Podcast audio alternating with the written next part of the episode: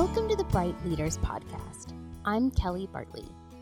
For the month of October, we have been teaching about the Promised Land and Judges and learning how God kept his promises for the Israelite nation, proving time and time again that he is trustworthy.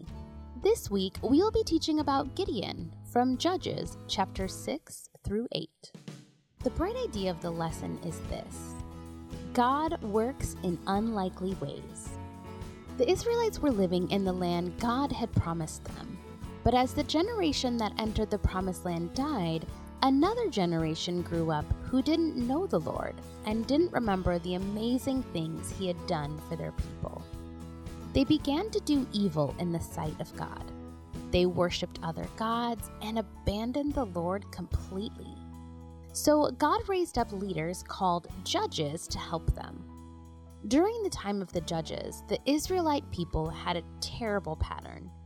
They would turn away from God, God would send disaster. They would repent and call out to God. God would send a judge to lead and deliver them. Then they would fall away from God and start all over again. One of the judges that God sent during this time was a man named Gideon. The Midianites had invaded Israel's land and destroyed their crops.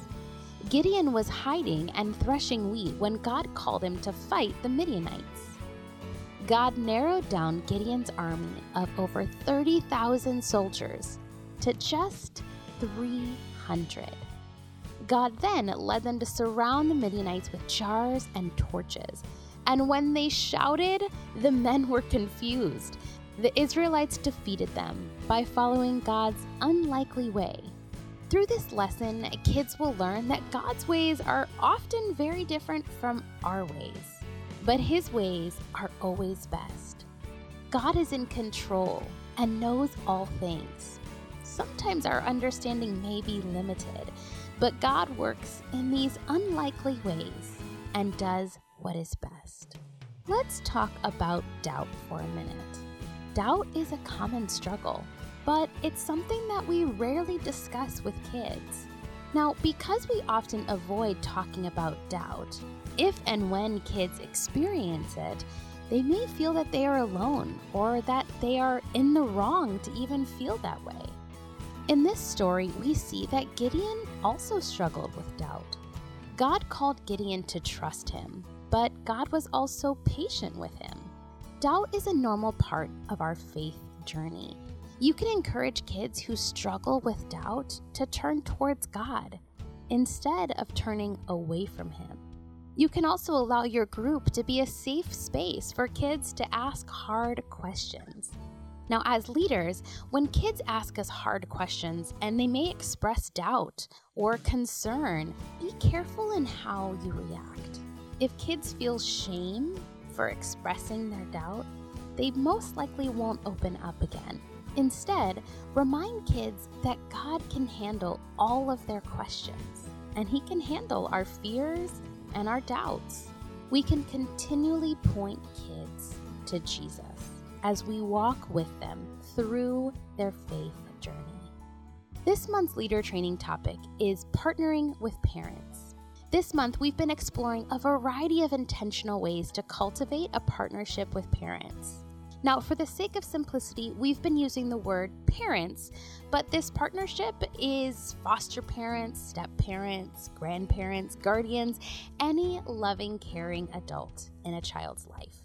This week, we are focusing on encouraging kids to share their learning and questions. To cultivate a partnership with parents, it's beneficial to encourage families to dialogue about their child's experience at church. This provides more space for kids to continue to learn about who God is and how they can follow Him. It also helps them apply their learning to their everyday lives. To support family dialogue, ask the kids to share about their time at church. The take home items each week are a great place to start.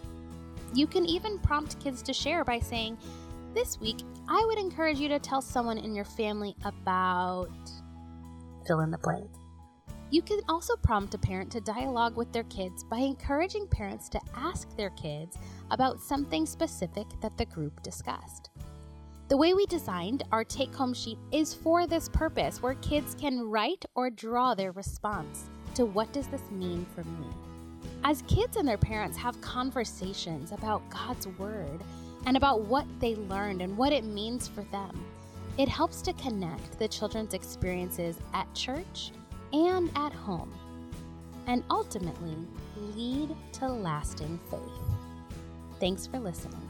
See you next week. The Bright Kids Leader podcast is powered by Awana. Because of your generous donations, we partner with 62,000 churches in 130 countries, raising up resilient disciples. In the show notes of this episode, you can learn more about Awana, including information about our other podcasts. This podcast is hosted by Kelly Bartley and produced by Marlon Washington. Go to brightcurriculum.com to learn more about how today's kids are the bright future of the church.